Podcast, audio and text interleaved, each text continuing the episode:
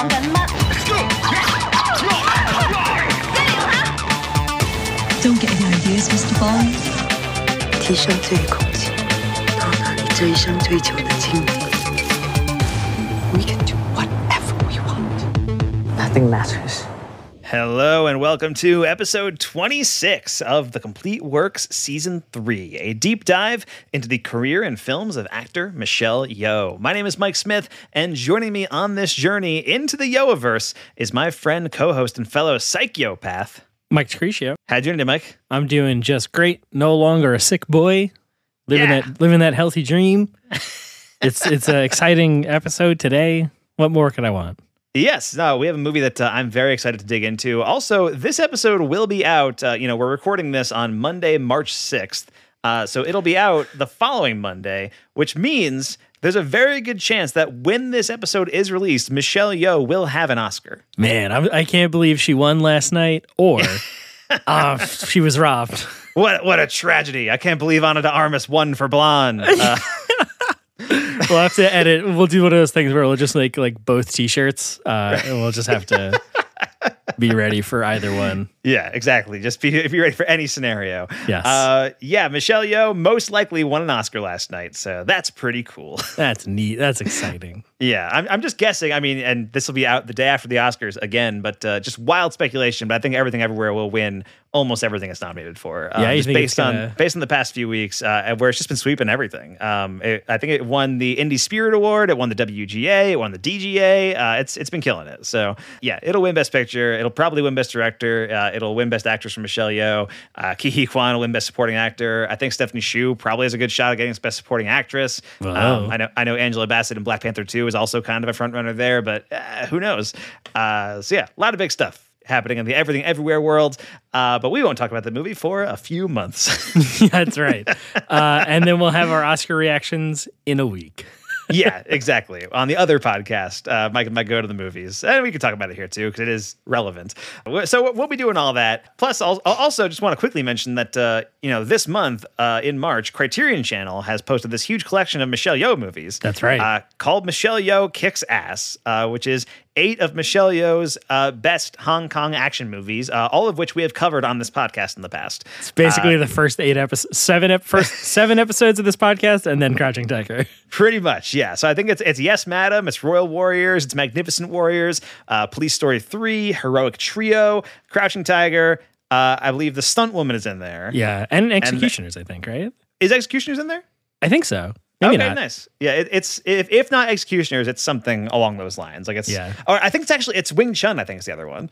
Oh, fuck that would rock if it's Wing I Chun. mean, it's got to be Wing Chun, right? That's like the biggest showcase for her as a star and all that kind of stuff. But uh, yeah, so it, it's a weird thing where because because I've watched all of them already, I haven't actually got, gone through the collection. yeah, I haven't really looked. because we were like ahead of the curve on this one. But uh, if anybody is just coming to this podcast now after discovering the greatness of Michelle Yeoh from uh, the Criterion Collection uh, and also from the Oscars, welcome to the podcast. Yeah, so it is uh, Heroic Trios, Executioners, The Stunt Oh. Woman, and Crouching Tiger. gotcha. So it's not Wing Chun in there. No, that would be fucking cool as hell. Wing That- Chun did just play, I think, with a double, a double with Tai Chi Master at uh, Beverly uh, New Bev. Yes, yeah, I did see that, uh, which is also very cool. Glad that Yeah. happened. So yeah, that that's a lot of cool Michelle Yeoh stuff happening right now. And since we are the preeminent Michelle Yeoh podcast, I figure we should probably mention that. Yes. Uh, but today, I think we are starting to enter a new phase in Michelle Yeoh's career. Uh, after Crouching Tiger hit in 2000, Americans didn't really see her for another movie for about five years, and that movie was Memoirs of a Geisha. And Memoirs, though nominated for several Oscars, was not exactly the kind of movie that made Michelle Yeoh the star that she is, right? She Right. was a star in Hong Kong thanks to her action movies. Th- Those are the ones. Yeah, that's uh, stunts. We want to see some stunts. We want to see some stunts. Uh, and, you know, she had some other dramatic work in that era as well, like the Soong sisters and things like that. Uh, but she became a name because of action movies. And then she became a name in America, also thanks to action movies uh, in Super Cop and Tomorrow Never Dies and Crouching Tiger.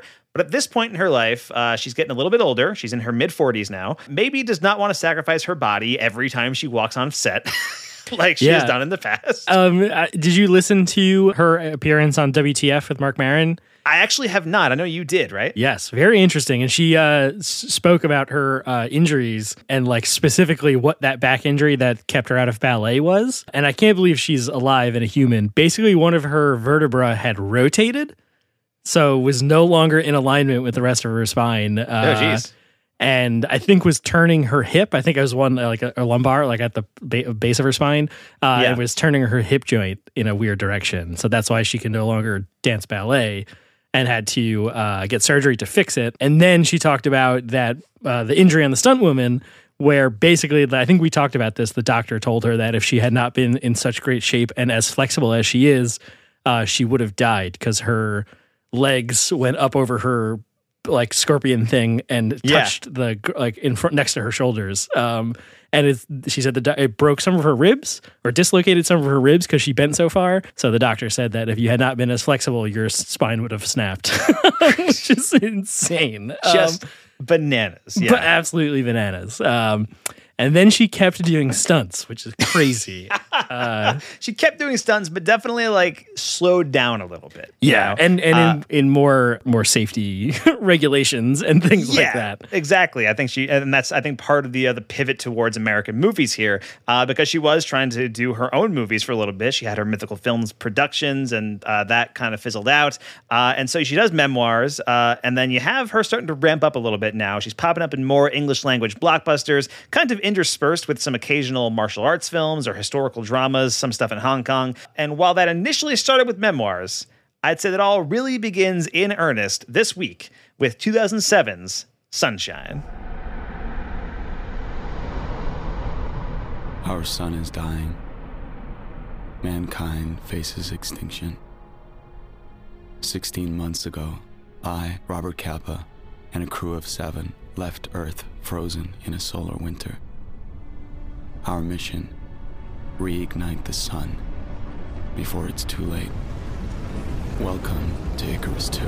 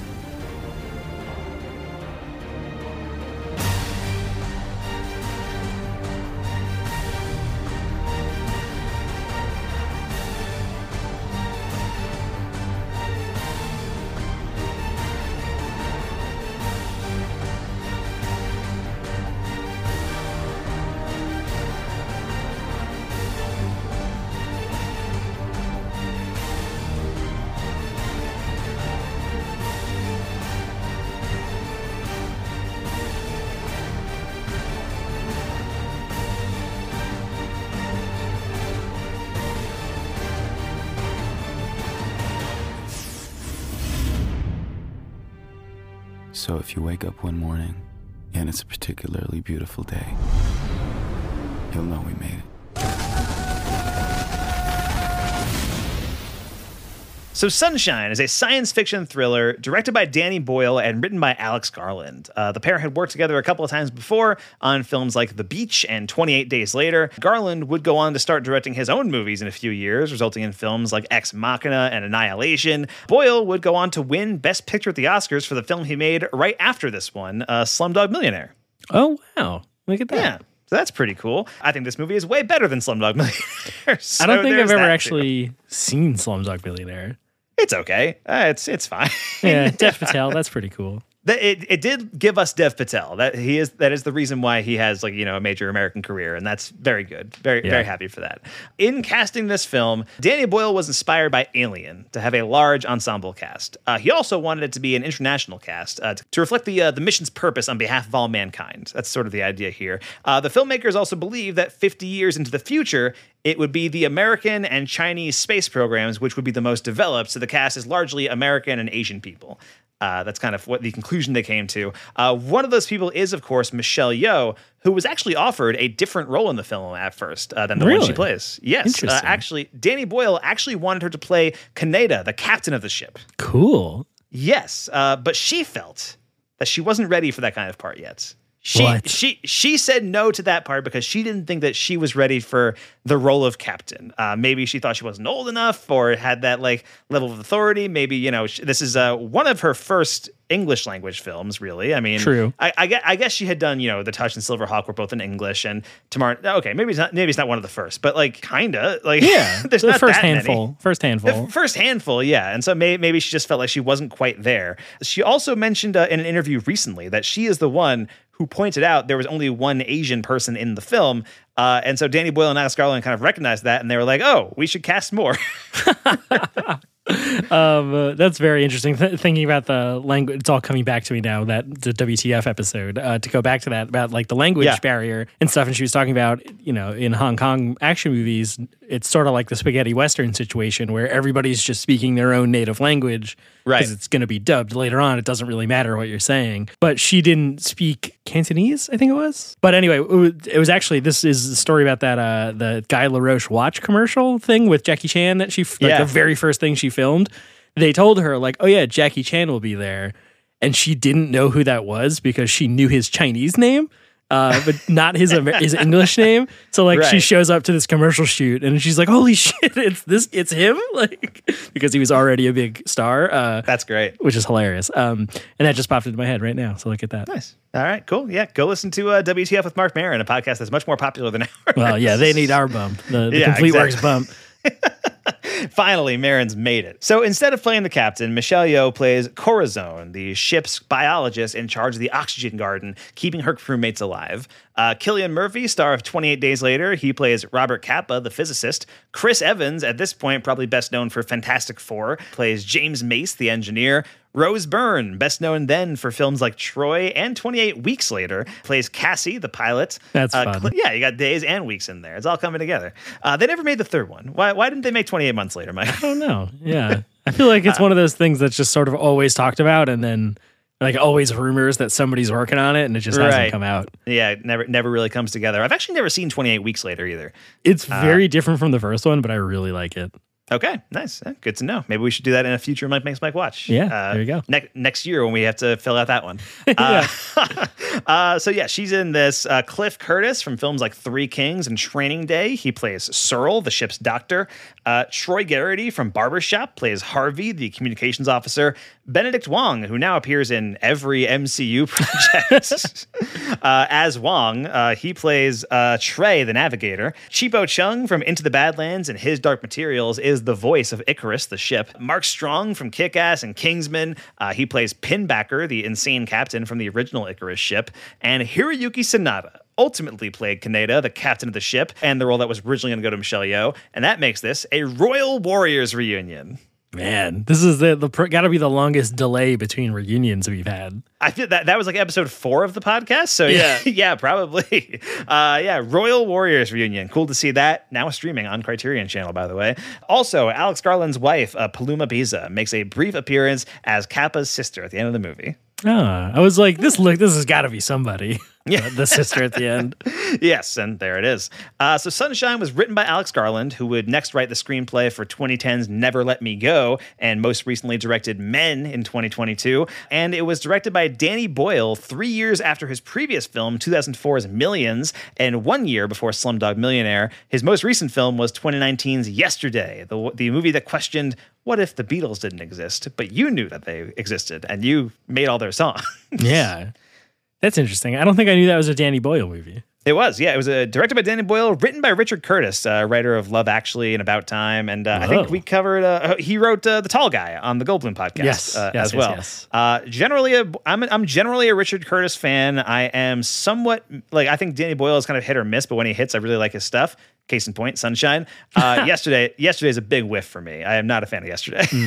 And I never saw that. Uh, that Steve was it just Jobs? Is that the, right? Uh, no, so Danny Boyle did Steve Jobs. He did the full name, uh, which is the one with Michael Fassbender. Ah. Yes. Uh, and then yeah, the, the the other one was just called Jobs, and that was the Ashton Kutcher one. Uh, both came out within like a year of each other. yeah, yeah. Uh, so I never saw Steve Jobs. Steve Jobs is pretty good. I like Steve Jobs. Uh, Okay. Steve Steve Jobs, uh, which was directed by Danny Boyle, written by Aaron Sorkin, uh, takes like a really interesting structure to it, where it's it takes place over the course of like three like big Apple conferences. So instead of like doing you know, instead of doing Steve Jobs' whole life like all in one movie, like Jobs presumably does. I've never seen it, but I think this is how it does it. Before Uh, he walks on that stage, he's got to think about his whole you got to think about his whole life.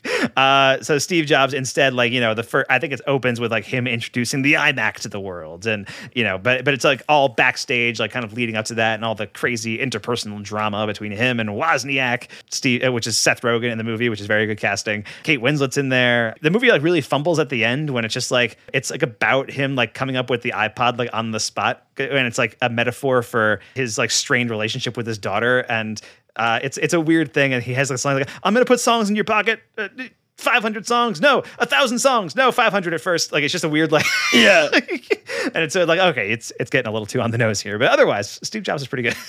All right, cool. So throw that out there. Uh, so Sunshine had a budget of forty million dollars, only grossed about thirty-two million, and opened in limited release in the U.S. on July twentieth, two thousand seven. It had opened in the U.K. in April, so it got like two months later came out in the U.S. Uh, opening at number one that weekend was the Adam Sandler Kevin James comedy "I Now Pronounce You Chuck and Larry." Do you remember the stranglehold that Adam Sandler and Kevin James had on pop culture? truly we could not escape them uh, un- until Adam Sandler signed his Netflix deal and then just like pumped out four movies a year that I never like gave a second thought. I've heard Hubie Halloween is good, but I've, I've heard that one's pretty good. I've heard Murder Mysteries all right. Like I've heard some th- some of them are supposed to be all right, and I I do generally like Adam Sandler uh, when he's trying. That- Yeah. That's sort of the thing. That's yeah. sort of the thing. Uh, you know, when he's in like an uncut gems or something, man, Sandler, he's great. But when he's just doing the thing where it's like, oh, I'm gonna go on vacation with all my friends to make Just Go with it or something, less of a fan. yeah, Uh, and I now pronounce you Chuck and Larry. Truly dreadful movie, I think. Uh, have you seen this movie? I have. I remember liking it at the time, but in 2007, I would have been 16. So, like, I haven't seen it since then. So, I don't know. I I didn't see it in theaters. I saw it on TV like at some point afterwards, and I remember thinking like even then like this feels offensive. Like this feels Yeah, oh, for sure, yeah. Uh, you know, it's it, all that. Uh, I I do. It did give me a very good BoJack Horseman joke at one point though, so I have to give it credit for that. There's a, a recurring bit on BoJack Horseman where uh, Jessica Biel makes like a recurring appearance as herself. Yeah. Uh, she plays Mr. Peanut Butter's ex-wife, which is herself, Jessica Biel. There's an episode where they flash back to 2007, and she mentions being in I now pronounce you Chuck and Larry and calling it a very important gay rights movie, uh, and I and I thought that was very good. That's amazing. But yeah, that was number one at the box office this weekend. Also opening this weekend was Hairspray. Uh, the, Oh. uh, yeah, which that's pretty good. It's not bad. That's neat. One of my girlfriend's favorite movies, so I've seen it a couple of times. It's, it's solid stuff. It's not bad. Also out in the, in the top ten were Harry Potter and the Order of the Phoenix, uh, Transformers, Michael Bay's original Transformers The movie. OG. The OG Transformers, there it is. Uh, Ratatouille, Live Free or Die Hard, License to Wed, 1408, Evan Almighty, and Knocked Up. Man, this is that's peak something. I, I don't know. This is, this, I mean, for me at least, this is like prime middle school to high school transition year. You know? yeah, for sure. a lot of these movies I saw in the theater, especially, I mean, of course, I went to go see Harry Potter, I saw Transformers. I actually missed Ratatouille in theaters uh, and saw it later. But Evan Almighty and Knocked Up uh, were big, like, I mean, I didn't like Evan Almighty, but I saw it. Uh, and Knocked Up was a big one too, where loved that at the time. Yeah, no, a lot, a lot of big stuff here. I've also really come around on 1408. I've never seen 1408. Oh man, it it slaps pretty hard. Does Uh, It's just John Cusack, maybe in like the kind of twilight of his powers, uh, trapped in a room that's scary because it's Stephen King book or short story or something. Um, you know, it's like The Mist, 1408, like kind of in the same terror, same area, occupying Right. that And same the, space. the Mist was this year too. Yeah. good stuff. And there's, I think, the director's cut, or it's some alternate ending thing. Like they they made them soften it uh, for the theatrical. Uh, Really? and it's not as good. Uh, so find the the other version. I forget which which one it is. Uh, what it, like what it's called exactly, but uh, it's real good. Okay, nice. Uh, all right, and there you go. The IMDb plot synopsis for Sunshine reads A team of international astronauts is sent on a dangerous mission to reignite the dying sun with a nuclear fission bomb in 2057. Uh, so, Mike, I think both of us had seen this movie before. We, we've both seen Sunshine. Yes. Uh, I had seen it a long time ago, probably like at least 10 years ago. I watched Sunshine for the first time. You just watched this for the first time last year, I think, right? Yeah, yeah, within the last year at least, or yeah, in 2022. Um, Nice. Yeah, so I guess this is just me plugging other podcasts this episode, but uh, there was an episode of Screen Drafts where they did space horror. I don't remember if this made the list or at least came up in discussion on that episode where you hear like Danny Boyle, Alex Garland, and then you hear the cast, a space, you know, a, a crew of a spaceship in distress kind of thing. I'm fucking in. Like, come on, It sounds amazing. Um, so then I ended up uh, watching it for the first time that last year, and I watched it two days in a row, where I was just like, holy shit. And then, then like 12 hours later, I was like, I'm gonna watch Sunshine again. Um, Yeah.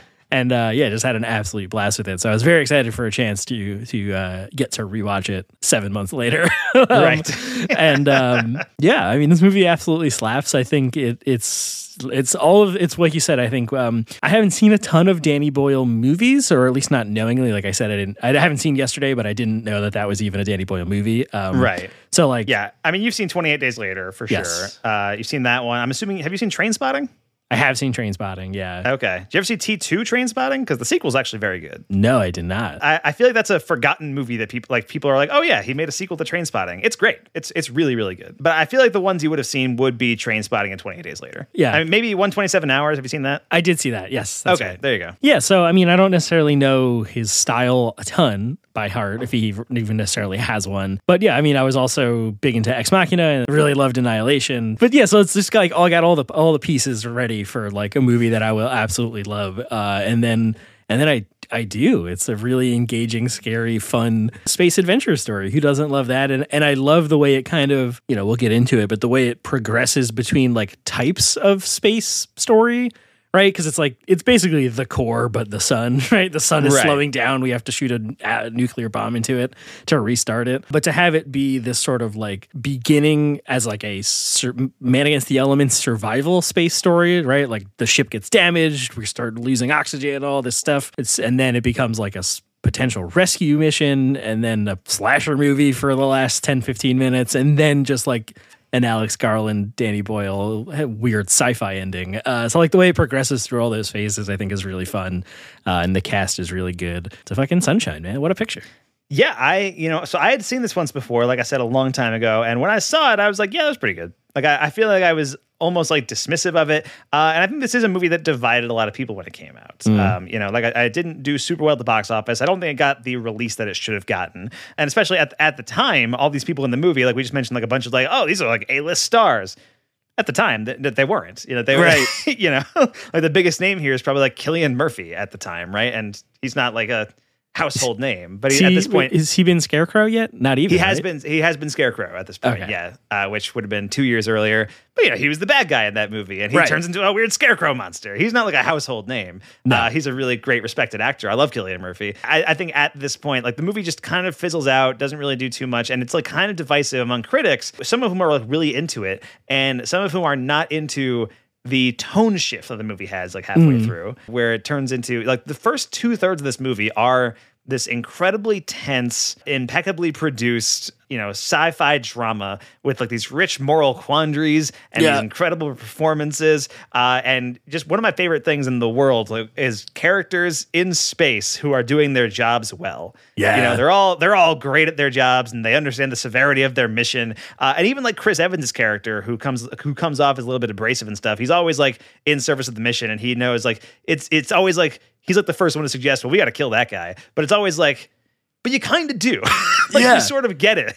yeah, I mean the, the immediacy of the moment where the decision, you know, he's like, no, but this will protect the payload. So like that's what we have to do. Yeah, and you, and you fully understand like where that character is coming from, and you understand why it has to happen. And so the first two thirds of this movie are very much that, and then the last third of the movie turns into a slasher. It's a Friday the Thirteenth movie for about ten minutes. Yep. Uh, and I think that is fun, but I think it is the weakest stretch of the movie. Like it's it's just one of those things where it's like this kind of came out of nowhere, kind of came out of nowhere. I think the reveal when it first happens is incredible. Yeah. Um, when when you know he's talking to the ship's computer and the ship's computer reveals that uh, you know if you've listened to this podcast, you already know full spoilers like throughout the episode for, for this, but th- this is a big reveal which you can kind of see coming once this character is introduced through like a video screen earlier. Um, but the insane captain of the original Icarus ship is suddenly on board and he's talking to the computer uh, and he's like, "Oh, yeah, there's four bodies left. We should have enough oxygen." It's like, "No, there are five. It's- what? Yeah. like, Like, negative five five Uh, bodies. Yeah, exactly. And he like runs to where the where the computer is saying he is, and it's Mark Strong. And the way the camera is like shooting that is like it's like he's like so damaged from the sun that like it hurts to look at him. Like it- Yeah. it's like you're squinting at him the entire time. And so that that ten minutes where Mark Strong just goes on a killing spree. I think is again, it's still fun, but I do think it's the weakest stretch of the movie. It's what knocked it down like a half star for me. But then it comes right back around to this like incredibly trippy, like 2001: A Space Odyssey kind of riff as we approach the sun and like deliver the payload. This movie rules. Uh, I was like so blown away by it this time, and watching it now, I'm convinced it's a masterpiece. I think it is Danny Boyle's best film, and Danny Boyle does have like a very kinetic directing style, uh, and I think that is on display here at certain points. But I think it's largely kind of restrained for the most part uh, until he gets to unleash with like full Boyle mode towards the end and to, to doing some other Boyle stuff as well. Boyle mode, yeah, exactly.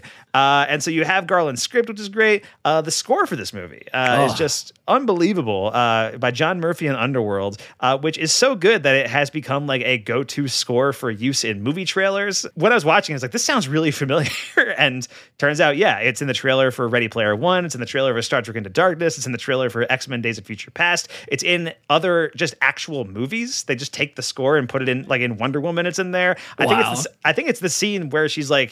In Wonder Woman, where she's going through the trenches, I think this is the score that's playing. Holy shit, that's crazy. Uh, it's in a scene in Top Gun Maverick. Like it's just, it's just everywhere. Yeah. like it's a score so good they just keep using it in other movies. Yeah, I mean, and the the sound design in general for this movie is amazing. Uh, the sound of like the distress beacon ping thing, Yeah. is very distinct and amazing. Uh, yeah, just what a fucking picture. Yes, absolutely. And I love just every like every everybody is so perfectly cast and like so good at like quickly identifying like oh who this person is and what their job is on the ship. Uh, Michelle Yeoh is Corazon, the uh, the ship's biologist. What did you think of Michelle Yeoh in this movie? Yeah, I think she's great. I think it is interesting that she is the one that suggests, like, you know, if we kill a couple people, like we have enough oxygen, um, which Yeah. is interesting for a character of for us on the pod for Michelle Yeoh to be playing because I don't think she's playing somebody like that or somebody like willing. You know, she's always like the kind of reserved one in charge that knows is like an expert at what she does, even though that Yeah. is basically what she is here. But Yeah, so, sometimes she'll play a character that is starts off on the evil side but comes over to the good side by the end. Right. Uh, like in the heroic trio or Wonder Seven or something like that, right? Yeah, exactly. Um, but I think she she does a really great. She gives a really great performance. Um, quietly, very devastating one, right? Uh, where what ends up with her character, her final moments, is just like the most heartbreaking thing ever. I don't know, and then just the the perform like all the chemistry between everybody. Like you definitely understand like these people have they've been on this fucking ship for seven years or whatever it's been, right? Like you're we're coming in at the end of a journey for them. Uh, so like you have pretty well established uh, stuff. Like the moment when when Chris Evans towards the beginning after he gets in the fight with Cillian, Killian Murphy and he's like, I'm apologizing. And then they just like have a, a few seconds where they're like, okay, is that it? Like, yes. All right. uh, and she's just like laughing at them in the corner, you know, like, uh, yes. So yeah, fucking great. Michelle is great. I mean, there's so many like just great small character moments throughout the entire movie, uh, and Chris Evans especially is like really great in this. And I was watching this and I was thinking, like, man, you know, I think Chris Evans is a really terrific Captain America. That is a role that like really kept him doing those movies for about 10 years and that's Yeah. like most of what he did um, but every once in a while he would break out of that and just like do something that seems out of character or at least playing against his type because he's playing Captain America and he's like the ultimate symbol of good. Uh, and so you have like this movie and you see him in like Snowpiercer and you see him in Knives Out and it's like, God, this guy's incredible. this Yeah. guy's so good. What Uh, was and I wish you got uh, to show that off more. What was that that movie with him and like Dakota Fanning where they're like psychics? Do you remember that movie? Did you ever see that? Chris Evans and Dakota Fanning. Did I- Push? Push is a movie. I did not realize that Chris Evans was in it. For a second, I thought you were thinking of one of the fake movies in Scott Pilgrim. No, well, so but that's sort of the of- same deal as this too. Uh, yeah, like he just kind of every now and then gets to, or used to at least, or I guess with Ransom from Knives Yes. Out. You are right. Push was Chris Evans and Dakota Fanning. Yeah, look at that. I don't really remember if that movie's good or not, but I remember it being like real grimy and weird, and it being all about like the psychic underworld um, and stuff like that, uh, which is pretty neat. But he gets to play one of those characters that is just like a little off center, kind of weird, and it's strange at the beginning of this movie. He has like a kind of terrible wig. And then they're like, "Get a haircut," and then he's and then he's like looks fine for the rest of the movie. You're like, what a Yeah. weird detail to include in this um, out of nowhere. Um, but yeah, he's really good in this, and uh, it's exci- it's exciting to see him not as Captain America because as good as he is in Captain America, like like you said, every now and then you're like, holy shit, Chris Evans, man. Yeah, he kills it. He's he's great in a lot of other things. I mean, uh, like I mentioned Scott Pilgrim before, but he's Right. he's fantastic in that movie. I've never seen The Iceman, but I've heard he's pretty good in that. All right. You know, so there's that. But yeah, The Losers. Remember The Losers? Remember the losers? I do remember the losers. I, I remember that movie not being great, but he was very good in it. Like he was very fun. Is that Jeffrey Dean Morgan in that? I believe he is. Yes, I Yeah, think- I Jeff- can't- Jeffrey Dean Morgan, Zoe Saldana, Idris Elba, Chris Evans. That's the same cat, like the same level as Sunshine. We were like, holy shit, all these people are in one movie. Uh, yes. um, I think that's the movie that uh, when I worked at FYE, somebody came in there and was like, "You got any Jeffrey Dean Morgan movies?" And you're like, "What?" uh, and it and it was Jeffrey Dean Morgan in disguise. ripped the Mission Impossible style mask off. Right. Uh, no, it turned out to be a contractor guy that was uh, had just built a house for Jeffrey Dean Morgan in the Albany Right. area. Yeah, you've told me this. And uh, wanted to show off the entertainment, like movie theater, basically they had built in the house and the sound system and everything. With his own movie. And I was like, that seems like a weird choice to me. Like, imagine you walked into your own living room and your own movie is playing, and somebody's like, check this out. Like, wouldn't that be weird? But uh, they were insistent, and I think they bought the losers. So that's my is- association with that movie. That is incredible. I, I just picture him like standing by the TV going like, ah, Yeah, he's just doing that. doing that like Will Smith pose when he's just like, behold. Um, but it's the losers, and Jeffrey Dean Morgan's just mad. oh man. uh, but the losers is not the movie that we're talking about. Anyway. today. we're talking about Sunshine. Michelle Yeoh, I think, great in it, and she makes it a lot farther than almost everybody in the movie. She gets she gets pretty far into it before her character dies. Which, Yeah. by the way, this is the third time that we've seen Michelle Yeoh die on screen. Really? Only the third time? Only the third. It was Executioners, Shaolin Popeye 2, Messy Temple, What and a now messy- Sunshine. What a messy temple. Um, I mean, it, it got it's it's so messy that uh, they had to clean up the body afterwards. True. That's right. Interesting. Yeah, I don't. I kind of maybe because most of them are just big action movies and stuff. I thought maybe like I maybe had just invented memories of her character dying more uh, yeah. in other movies because I didn't. I like noticed it, but I didn't like take note of it that she died. in Right. this, you know. Yeah, but there it is. Uh, yeah, man, but she does make it a lot farther than almost everybody else in the movie. She's like in the final four of people that are on the ship. Yeah. uh, with her, Rose Byrne, Chris Evans, and Cillian Murphy. Uh, so she makes it pretty far, and yeah, she just seems like she really sells like kind of smart, capable scientist. Truly cares about her work. And there's a sequence in the movie when uh, her garden gets destroyed by this fire, and she's like just running back to try to save it, but she can't. Devastating, man, just devastating. Yeah, her just like sitting in the hallway crying as like the fire rages behind her and the like, Yeah. the other side of the glass. Uh, and then the door cracks and like all the smoke pours out. You're Yeah. just like, man, this sucks. It's really rough. And then during that, I mean, I think you alluded to this before, but like right before her character dies, she discovers like this this one plant that sort of survived, and it's like, oh, we might be able to rebuild. Like we might be able to like, get enough oxygen to get home. Yeah. And then her, and then she dies. And then she dies. Yeah, and she's like a baby, right? She's calling it a baby, and she's like moving this ash out of the way. Yeah. and she like scoops it up into her hand, and then yeah, she just gets fucking murked by Jason in space. Uh, yes. And then uh, yeah, Which is a Jason movie, by the way, Jason Uh, X uh, in space. yeah, I I think she's really great in this, and uh, it, it is one of those things where, like, when we were doing this podcast, I, I like when we saw that we were going to do the Michelle Yeoh, and I was looking over the filmography, like, I totally forgot that she was in Sunshine.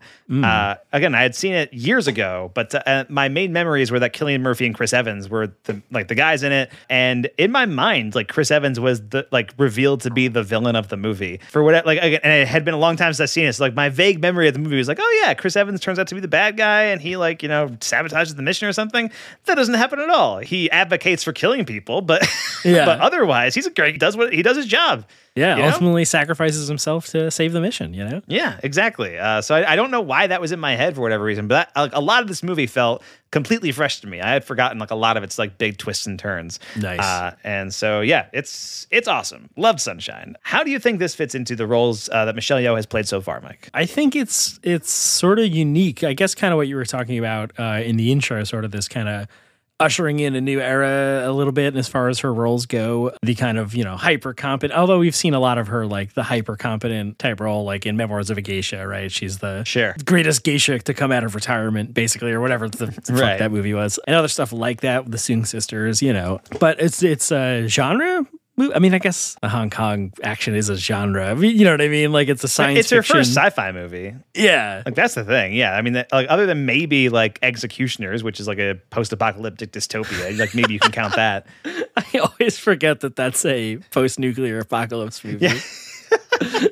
the her- the heroic tr- like we mentioned in that episode, the heroic trio ends with them finally coming together as heroes, and then Executioners opens with like, well, they they are broken up now because the world ended. Yeah. like, you know, I, I think I described it in that episode as being like, you know, it's like if you made the first X Men movie and then you went straight to Logan, Right. It was just like like there's nothing in between. Just Maggie Chung's a water bandit now. yes, exactly. It's like, all right, fair enough. yeah, I, I, but yeah, this is her very first sci-fi movie, which uh, is pretty cool to see. And hey, great, great one to start off on. Yeah, Uh, first horror, horror horror elements, right? I think. Yes, I mean, yeah, I think. Um, th- I mean, obviously, definitely horror elements in this movie. Yeah, I don't think she really has like a horror movie to her name up to this point, unless you want to count like elements of Shaolin Popeye 2 Messy Temple. Yeah, yeah. or, Aren't there like zombies in that movie? Holy oh, hero- Weapon? I mean, yeah, or, or uh, Holy Weapon. I was gonna say Heroic Trio does have like a skeleton monster at the end. yeah, yeah, yeah. Uh, so there is that. Uh, yeah, I mean, there, there's maybe some horror elements and stuff. Yeah, Holy Weapon has the uh, the Evil Dead random thing that happens. Yeah. But this is her first sci-fi movie, really kind of her first horror movie uh, for at least a 10 minute stretch. It- is a movie that kind of features her as part of a larger ensemble, which you get in Holy Weapon, you get in Wonder Seven, you have that in a few in a few movies up to here. I think it'll be interesting to see the the pace. I think uh, maybe she, does she slow down a little bit now? This is 2007. I feel like we So- kind of got from 2000 to 2007 very fast. real quickly because yeah there was only like three movies in between crouching tiger and this right or Right. maybe maybe four there was the touch silverhawk memoirs and fearless which fearless barely counts as a michelle yeoh movie. Yeah i mean it, it is i think she actually so she has slowed down already. Like she's has Yeah. like compared to what she was doing in the 90s i think at this point she starts to ramp up a little bit. Um, Got it. so i think 2007 she has two movies. 2008 she has three movies. Like she she starts making a few more movies a year. It's kind of a mix of american movies as well as hong kong movies. Like they're kind of it's like 50-50 uh, i think it is interesting and i think we've brought up this comparison before um, but it's their careers are so intertwined. Uh, michelle yeoh and jackie chan uh, Yeah. and you compare her career to Jackie Chan's career, and uh, you know both of them came to America around the same time because Police Story Three Super Cop kind of got the dub over here, and then started to get bigger. And Jackie Chan fever took hold of America like there was no tomorrow. Right? Right. Pe- people were obsessed with Jackie Chan. He was in a ton of movies. He had Shanghai Nights and Noon. He had the Rush Hour movies, the Tuxedo, the Medallion, all these you know big American blockbusters. Adventures Uh, of Jackie Chan. Adventures of uh, is that the the cartoon show? cartoon, right? yeah. Yes. Uh, yeah. Which Jackie Chan ruled. Adventures? What is it called? Jack- Jackie Chan Adventures was the show, uh, and it ruled. Uh, I I just I watched that every Saturday. It was great. Yeah. I mean, uh, America had Jackie Chan fever, and while that was happening, Michelle Yeoh was off in Hong Kong, kind of getting mythical films off the ground. Right. Uh, like she had Crouching Tiger, and then she was producing her own movies, and that sort of fizzled out. And by the time Michelle Yeoh comes back in like 2000, 2005, 2007, starts making memoirs, starts making Sunshine, Jackie Chan fever has like died down a little bit. And so by the mid 2000s, late 2000s, there's less Jackie Chan movies. I think the last like kind of major Jackie Chan movie in this era would have been 2010 with the remake of The Karate Kid. Right. Which I saw in theaters and uh, don't really remember anything about other than Jackie Chan was very good in it. And uh, I even feel like that was sort of like a comeback for Jackie Chan, right? A little bit, yeah. I think I think Rush Hour 3 was 07 and then there's like not much in between there. You know, maybe I think the Forbidden Kingdom might be in there or something like that, but which I think we mentioned last week on the Yeah. on the Fearless episode. But as far as like American movies go, yeah, I think I think it was The Karate Kid and then he kind of, you know, he's he's still making movies. Um and he and he has occasionally made like he does a voice in Kung Fu Panda and he has done some stuff, but I think he's more transitioned out of the spotlight Yeah. as opposed to where, where he was before. But now Michelle Yeoh coming back like around the same time. It's just the weird like you know yin and yang sort of thing where like one uh, one of them's getting really big and one of them's just not in the spotlight as much. Now Michelle Yeoh is sort of becoming more, or at least trying to be part more part of the spotlight more. Right. Um, but the movies that she's in, like these American movies, are not like huge hits. Like I mean, Sunshine, not a huge hit. Babylon AD. not a huge hit. The Mummy Three, like uh, you know, I think it made okay money, but it like it it was a, a come down from the first two Mummy movies, you know. And then she really has obviously had her comeback over the last few years with Crazy Rich Asians and Everything Everywhere and Shang Chi and all that stuff. But Yeah. uh, yeah, it's just an interesting kind of thing to kind of compare their two careers and see where they were both at because they both kind of came from the same place uh, and arrived at the same time in America. It's all t- timey wimey, wibbly wobbly uh, bullshit. that he gets to be the one, she doesn't. Although now she's finally getting her moment in. Yes, yeah, So absolutely. that's great. Yeah, you know what? We know, you know what I read, which I did not know. Um, there was so recently there was a pr- uh, profile of Michelle Yeoh. There's been a lot of profiles about Michelle Yeoh because of the whole Oscar race and everything Yeah. like that. Uh, recently, I think this was like Deadline that kind of put this one together, but they talked about how when making Everything Everywhere All at Once, Michelle Yeoh's character was not going to be the main character originally. Really? Um, the main character was going to be Waymond, her husband, uh, and the Daniels really wanted Jackie Chan to play that character. Wow. Like when when they were writing that when they were writing the movie at first, that was what they wanted to do. They wanted Jackie Chan to play Waymond, and they did always have Michelle Yeoh in mind for the character of Evelyn. And their goal was like it would be so cool to get like a Police Story three reunion, like their first time on screen together Yeah. uh, since Police Story three, together in our movie. Like that would be incredible. Uh, and then Jackie Chan passed on it, but Michelle Yeoh signed on, uh, and they're like, well, let's just make a Michelle Yeoh movie. Yeah. Wild. That's so cool. Uh, and now here we are. Uh, presumably, she won the Oscar last night. That's right. Uh, but there you go. Uh, all right, so let's run the movie down, scene by scene. Let's talk Sunshine, Mike. Yeah. We got 40 minutes in. Let's do it. Yeah, let's do it. Uh, so the movie opens with one of my favorite things uh, when a movie does this, which is when they change the studio logo ever so slightly. Oh, baby. You know you're in for some good shit when that happens. if you got the studio logo and it transitions into the movie, oh baby, you got a stew going. Uh, and and it's so cool. R.I.P. Arrested Development.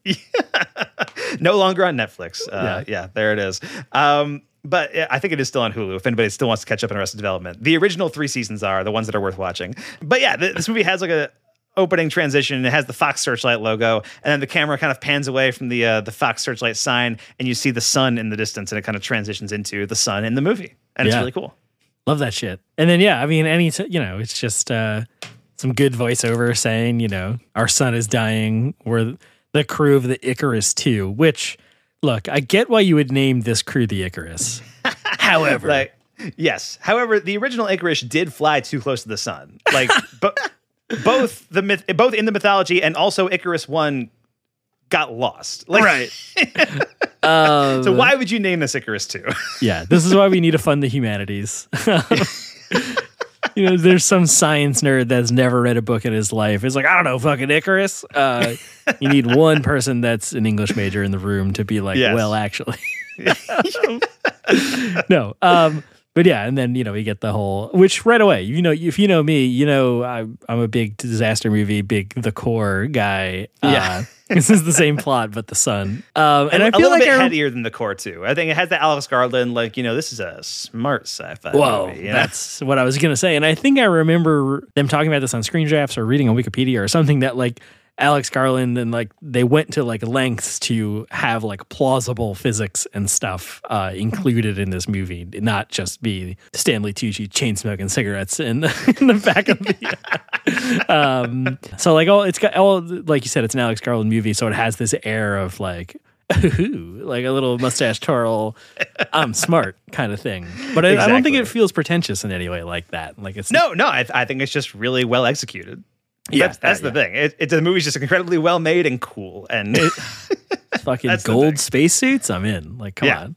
Absolutely. So yeah, you have this voiceover, and by the way, just since since we're plugging other people's podcasts that are more successful than ours, um, Blank Check is currently doing a Danny Boyle series. Uh, Oh wow, uh, and I believe the Sunshine episode. I, don't think it's out yet, but it will be out in a couple of weeks. Uh, Amazing. so there's that. you're welcome. Yeah, there it is. So yeah, you have this voiceover from Cillian Murphy, kind of explaining the general gist of the movie. Like this is what the plot is, and it's Yeah. the ship of the Icarus Two. Eight astronauts on this ship. Uh, they got a bomb strapped to it. They got to send it into the sun.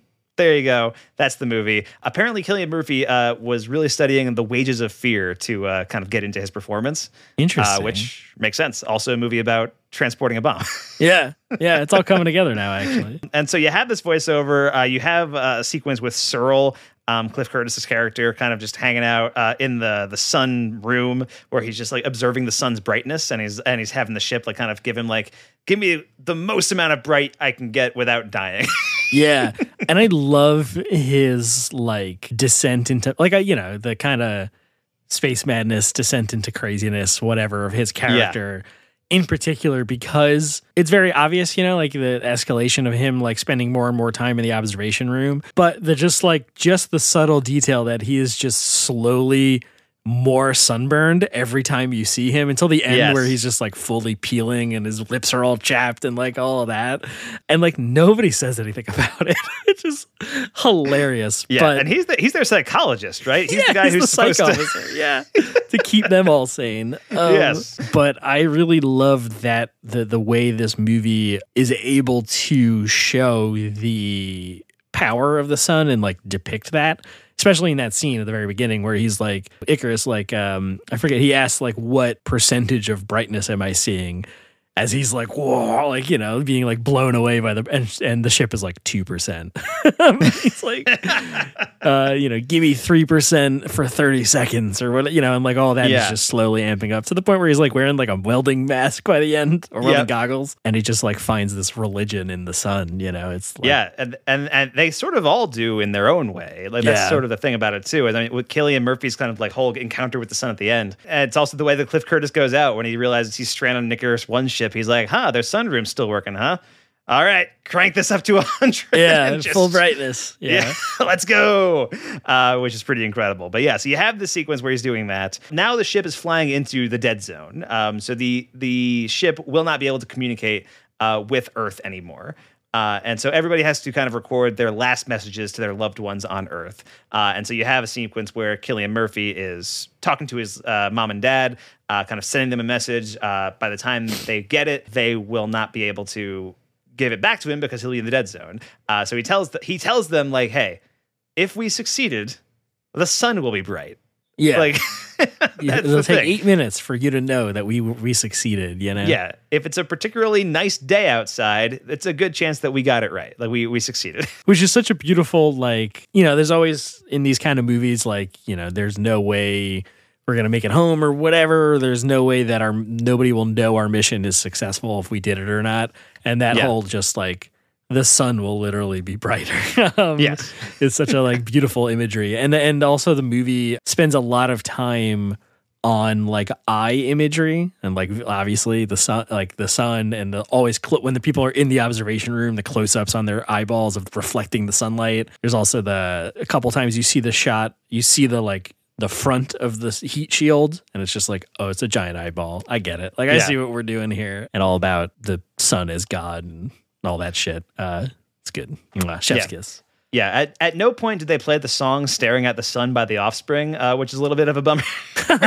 but even so, still a very good movie. Uh, also, have you ever seen? There was a review of this movie on Amazon like years ago that like goes viral every once in a while. Um, But it's a very funny review where somebody gives gives it like one star, and it's it's like this long like three four paragraph review where he's like describing the plot of the movie for a long time. And he's like, yeah, this is a movie about these eight astronauts uh, that are going to go save the sun. And they're going to send something out so the sun will be brighter, literally saving daylight, you know, at home. And at no point in this movie does anyone say the phrase, it's daylight saving time. Holy Alex Garland's too smart for that. Just as he hits the button to release the bomb. yes, Daylight saving. It's time. Could be They'll print it. They'll print anything these days. Tomorrow Never Dies callback. I'll just throw, throwing this out there, but I recently watched Cliffhanger again uh, for my Inferno of Danger series at the Roxy. Uh, and the line that Stallone has when he's just burning the money to stay warm, and he's like, uh, it costs a fortune to heat this place. Perfection. So good. Uh, and so, yeah, so he's sending this last message to his uh, family, telling them that the sun will be brighter uh, eight minutes after they succeed. While you're seeing this, you see Yeoh in the garden. Um, you see her kind of tending to the garden, and you're not really sure exactly what this is, but it's kind of becomes clear very quick um, because she goes to visit Kaneda, Hiroyuki Sanada's character, the captain of the ship, who Yeoh was supposed to play but didn't, and she kind of gives him the update and like, yeah, all our oxygen is good. Uh, you know, we have enough to make it to the sun, and we have enough to get back. Uh, and so it kind of establishes that like this is not meant to be a suicide mission. This Right. is meant to be like, you know, you're gonna send, you're gonna do it, you're gonna succeed, you're gonna come home. We're gonna, we're gonna bring our people home. Yeah, and, and I love that where she's like, you know, we have um, we're overproducing. Things are going so well. We have more than enough oxygen. Uh, just really setting us up for the inevitable f- Yeah. fall from the sun. Uh, because our ship is called Icarus. Um, but yeah, I don't know. It's fun. It's fun to see these two together again. Uh, Hiroyuki Sanada is is incredible. He's so good. Uh, Yeah. he's just cool. You know, He I is. love everyone's Yeah. just sitting on the observation deck wearing aviators. Like, what a champ. yes, and like and like we've been saying, the movie does a really great job of establishing that like everybody like just knows each other very well at this point, and uh, you know they're all they, they're all like you know with each other professionally, and they're not really like friends, but they're colleagues uh, for the most part. Uh, but then there are like just subtle things that the movie does, uh, and I think my favorite thing is the way it kind of like subtly hints that uh, Cillian Murphy and Rose Byrne are in a relationship. Yeah. And so this happens in a, a, a little bit later from where we are. But there's a moment where Cillian Murphy's like having a nightmare about like, you know, falling towards the sun. And he wakes up and Rose Byrne is kind of like in his room already. Yeah. Uh, and she's not in his bed, but it's like clear that like she's comfortable going into his room while he's sleeping, you know? Mm-hmm. Yeah, and, and then there's the moment later on from that where uh, she's like helping him get into his suit when they're going out to like repair the thing, and she's Yeah. like, "You're gonna be okay," and like I think boops him on the nose or something. Like she like touches his face for a sec, you know, just like a little Something re- like that. reassuring thing that you would only really do to somebody you are in a relationship or care about. You know, Right, yeah, but there's no moment where, they say like we're in a relationship, Yeah. and there's no moment where you see them kissing or anything like that. But it is just like it's kind of just there in the background, and I Yeah. appreciated that. like that, like Searle's sunburn. Yes, like Searle Sunburn, exactly.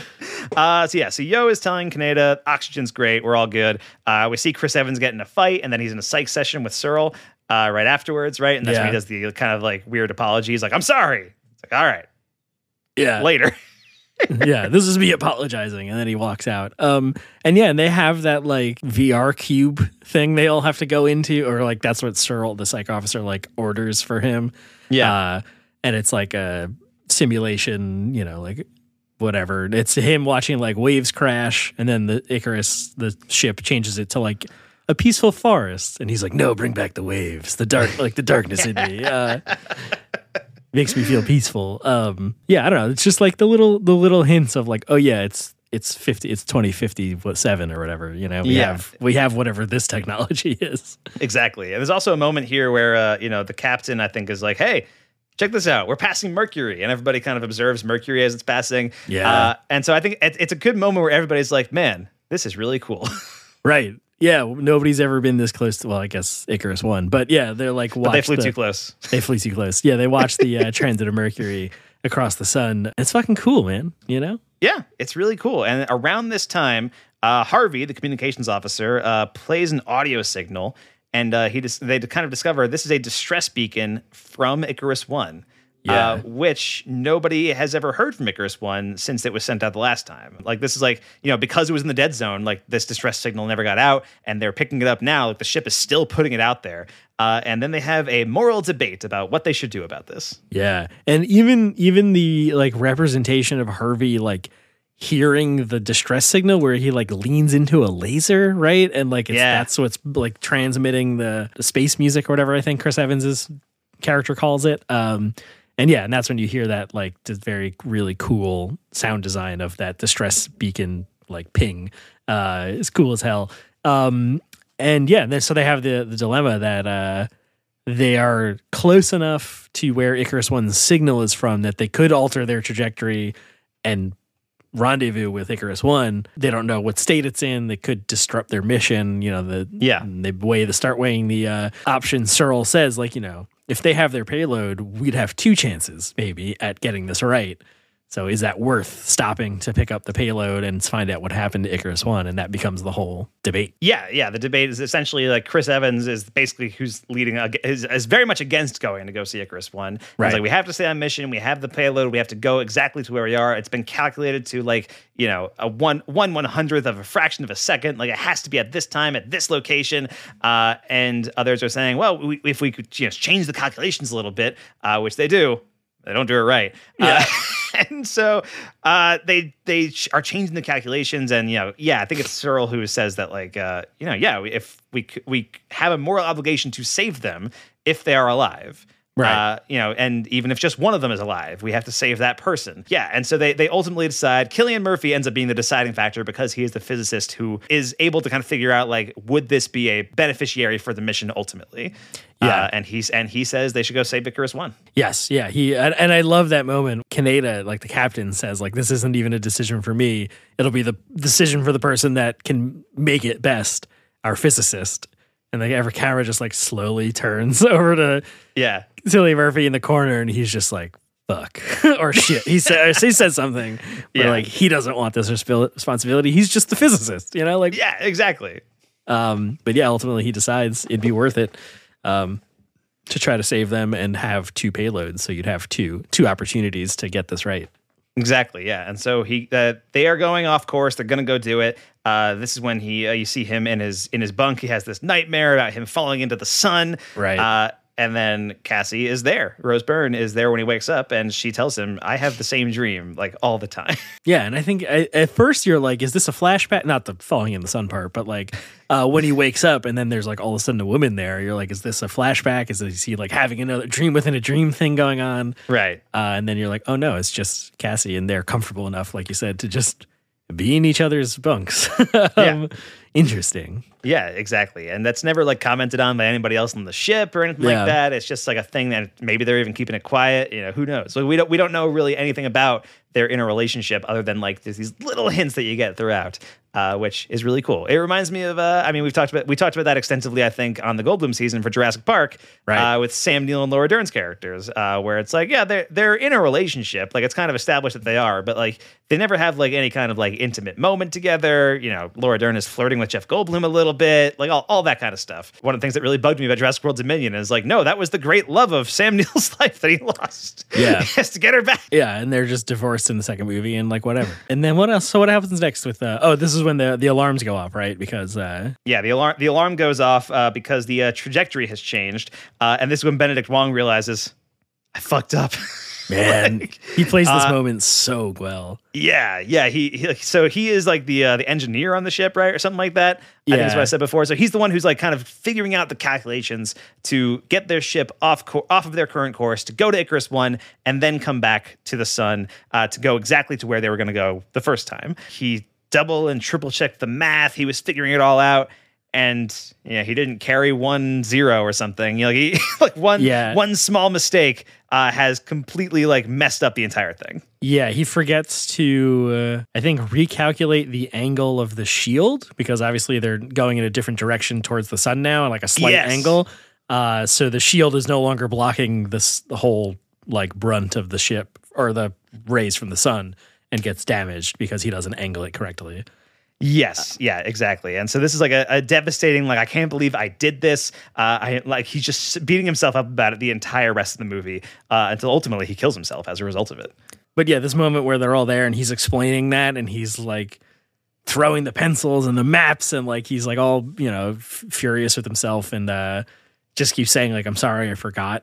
Um as like the alarms are blaring and like all this shit's going on uh and he has all this other math going on, whatever. Um and that just yeah, that moment is like so powerful, I think. Uh and then yeah, he becomes like you said like a, they Searle declares him a suicide risk. They have to sedate him for the rest of the movie, and uh, Yeah. ev- eventually he wakes up and does it anyway. Uh, Right. So so at, at this point, so because of his mistake, uh, they have to change the angle of their shields like manually. They have to go out on like the surface of the ship and change them. And two people are required to do this. Right. The captain volunteers. Kaneda is like, okay, I will do it. Chris Evans has this line. He's like, all right, I volunteer. It's like, oh, great. I volunteer Capa because he blames Cillian Murphy for this. And it's like, I Right. volunteer you to do it, you bastard. you son of a bitch. Uh, and Cillian Murphy's like, all right, fine, yeah, I guess. Sure. And so yeah, so Cillian Murphy and the captain both have to go out there. It's an incredibly dangerous thing that they have to do, Right. Um, where they're they're putting on the spacesuits and they're getting out there and they're changing the angles of the shields, and then this ultimately leads to uh, Kaneda's death. But this is like a really long sequence. and I love how long the ten- and the tension that that builds because um, Cassie, the pilot, takes over and uh, she angles the sh- the ship, the shield at like a very extreme angle to get them in the shade so that they Yeah. can work on this work on the shield. But that'll expose, I think, one of the communications towers or whatever that like spins around the ship. So that Right. goes out past the edge of the shield now and gets exploded by the sun because they're like very close to it. And that just keeps happening in the background while they're working on the ship until eventually that like reflects a beam of sunlight into the ship uh, and blow. I think that's what causes the fire in the garden, right? Yes. Um, but like that go that's like 10 minutes later where they're like it's it's a lot of it is just this spacewalk is scary yeah, it's, it's a very tense sequence, and they're just small moments. Like, um, like I think Michelle Yeoh notes that uh, you know Capa's oxygen is going fast because he's breathing too hard. Yeah, it's like you, get, you got you got to calm down. you got to relax because if you breathe too fast, you're gonna run out of oxygen. Yeah. And and I love the design of the suits too because they're gold, which just looks really cool. And they're sort of like like it sort of is reminiscent of like one of those like old like bell diving, like old fashioned scuba Yeah. gear type suits, you know? It's like gigantic and oversized, and there's just a tiny slit for the eye holes because they're looking at the sun. um, Yep. You know, and it's just like is so stylized that it looks awesome. And then yeah, you're just like you said. I think th- this is all in the section where it's just like competency porn, where it's just Yes. highly specialized, incredibly well trained people being very good at their jobs. Uh, yes, there's a great Michelle Yeoh has a great line here at some point where Chris Evans I think tries to explain something to her, and she's like, "I know what it is, flyboy." yeah, yeah, exactly. Yeah, it's fucking awesome. so so good and so you have the sequence uh, they succeed in cl- like changing one of the shields Like, Right. they get they get one of them changed um, but when they do that yeah the, the beam of sunlight comes in might be like a solar flare or something like it just happens at the wrong time but uh, yeah this beam of sunlight comes in destroys the garden just immediately wrecks it Yeah, shit cuts right through the ship, blows up the garden. Yep. Uh, of course, now the ship's computer takes over, or is trying to take over because there's damage to the ship and right the shield back to the other way it was. yeah Uh, while Kaneda and Capa are still out there, you know. Yes. Uh, yeah. So Icarus is taking control and it's messing things up. The garden's exploding. Yeoh is chasing after it, like, no. Yeah. Uh, but there's nothing she can do. She's just like, just chasing it and then watching it burn and then crying by the door. Basically. It's pretty rough. Um, and so, yeah, the ship returns to its original rotation. I, I think they, op- they open the oxygen tanks. Yeah, they they realize that like the only way to put the fire out is to just like let it explode basically and burn Yeah. all the oxygen up at once. Uh, So, like, fully, like, destroying the garden even more, essentially. yeah, yeah. So it's not even like an attempt to salvage it. They're just gonna let it burn, uh, like flash Yeah. burn or whatever. And it's one of those things where, like, everybody involved, like, knows, like, well, if we do this, we're going to die. Right. but we have to do it. So here we so here we go. There's no other choice. And so they do it. They they open the oxygen tanks, the garden explodes, everything goes on fire. Michelle Yeoh devastated. Yeah, and I think that's when the like the window cracks or whatever, and like all the smoke pours out into the hallway where Michelle Yeoh has just been on her knees crying. Uh, Yeah. watching, um, and she runs out and has to like seal the airlock for the compartment or whatever. And yeah, and meanwhile, Kaneda and Capa are still out on the shield, like Yeah. trying to get back in time. But Kaneda like knows that he has to fix this part, uh, so he basically stays. As long as he has to to fix it and, and gets blown away by the direct sunlight. Yeah, he he sends Capa back inside. So Cillian Murphy makes it back in. He's safe, and then yeah, he he fixes whatever he needs to do. But then yeah, the shields are in full sunlight. Kaneda is there and just like burns up. all while Searle is on the radio, like begging to know what it what it feels. What is it? What do you see? I think is what he keeps asking him, uh, because he's Searle's obsessed. a freak, man. Searle's a insane. fucking freak. And at this point, he's like full like sunburn and peeling and gross. Yeah. Uh, and he'll only get worse. Yes. Uh, so yeah, so Kaneda dies uh, in this instant. He burns up, uh, but he does complete the shield rotation. They have Yes. succeeded in what they were trying to do. Even Yes. though the ship was trying to rotate them back to its original thing, they did get them done. Correct. Yeah. Uh, Kaneda had to die for it, all because uh, Trey is that? Wong's yeah, character? Trey, Yeah. Ben- Benedict Wong. Yeah, so which Yeah. makes Benedict Wong feel so much worse. right because at first they're like so they're like okay we're gonna repair it right and they're like oh man and i think i think chris Evans' character even says like don't kill yourself yet man and like pats him on the back uh, Yeah. because like it's working at that point until everything goes wrong and the ship assumes control. Um, Yeah. And yeah, I think that after that, they sedate him for the rest of the movie. He's gone. Uh, Harvey, the communications officer, is now captain. right. Uh, and it's very clear very quickly that like he's not suited to be captain at all. No, he's not in command. He's got no authority. Yeah, got No, nothing. nobody respects him. There's a, there's a great moment where it's like I, I think I'm not sure if it's happened yet or if it's about to happen, but their communications goes down. Like they're, I mean, they're in the dead zone, so they can't communicate anyway. But I think their actual communications tower gets destroyed. Maybe it's like in this sequence. It yeah, it's that's what is like when because they they turn the ship so they could repair the shields. The communication tower goes out into sunlight and explodes, and that's what reflects the light back into the oxygen garden. Yeah. is the tower. Uh, and there and there's a moment later uh, when they're g- trying to get off of Icarus One to get back on the on the actual ship, uh, and it's Chris Evans and it's Cillian Murphy and it's Harvey and Searle, uh, and they're and they can only get one person back, and they're trying to figure out like, well, who should be the one? And Chris Evans is immediately like. Well, it's Capa. He's the one that has to do it. And like, even though he hates Capa for making this happen, like he's also staying on mission. He's the physicist. He has to he has to go. And Harvey's like, well, wait, I'm the captain. Aren't I the most important? It's like you're the communications officer in our ship with no communication. Absolutely burns him. Yeah, just devastating. so, I mean, this movie is like so tense, but also like very funny. I think at the same time. absolutely. Uh, some great just character humor, and it's great. Uh, yeah, Harvey is now the captain. Uh, they don't have enough oxygen to uh, to get to the payload delivery. Right. Um, so not even just to get back home, they actually don't have enough oxygen to get to the sun to deliver the payload to try to succeed in their mission. and that's when there's I think a scene with uh, it's Michelle Yeoh and Chris Evans and maybe Rose Byrne. I don't remember. No, not Rose. Uh, anyway, somebody uh, where she's saying Michelle Yeoh says like actually we could at least make it to the payload if three other people die, Yeah. um, and then the four four people could make it to the payload and deliver the the bomb at least. Right. Yeah, absolutely. And and so but they but they don't do that. They're not electing to kill people just yet. No, Um, she's but- just but pointing it out that she's like, just like stating that and Chris Evans is like, "Hmm, interesting." yeah. Uh, but I think he has a line like three people, that's a lot of short straws, you know. Something Yeah. like that. It's a cool line. So but also like they kind of realize well like now we have to go to Icarus 1 uh, because they might have oxygen on their ship. Right. And we can and we can take that. yeah, if they're still sending the distress beacon, there's a chance that they're still still going. You know. Exactly. Yeah. So they are heading to Icarus One, uh, and they. Uh, you see, you see this uh, video of Mark Strong, just like kind of been like, "I'm on Icarus One," and but it's very clear that he's like a little kooky, Well- like, in that video, right? I think that's I think so. There's a there's a it's I think it's earlier in the movie where it's Kaneda, the captain, is watching the like top secret classified like it's like on this acro- like a banner across the screen Yeah. uh, of his like final video diary where he's saying there was like a, they went through like an asteroid storm and it destroyed their shield but it was beautiful like you can tell like something has gone a little bit wrong with Yeah. him and then when they get on Icarus 1 there's that video that's like the video from uh, uh, Event Horizon, where it's right. like all it does dis- kind of turn into Event Horizon for a little bit. it definitely, yeah, it turns into Event Horizon. But he, where he's talking about like I've seen God and God uh, in the last moments of the universe, uh, whatever, you know, like he's Yeah. clearly gone insane. Where we're going, we don't need eyes to see.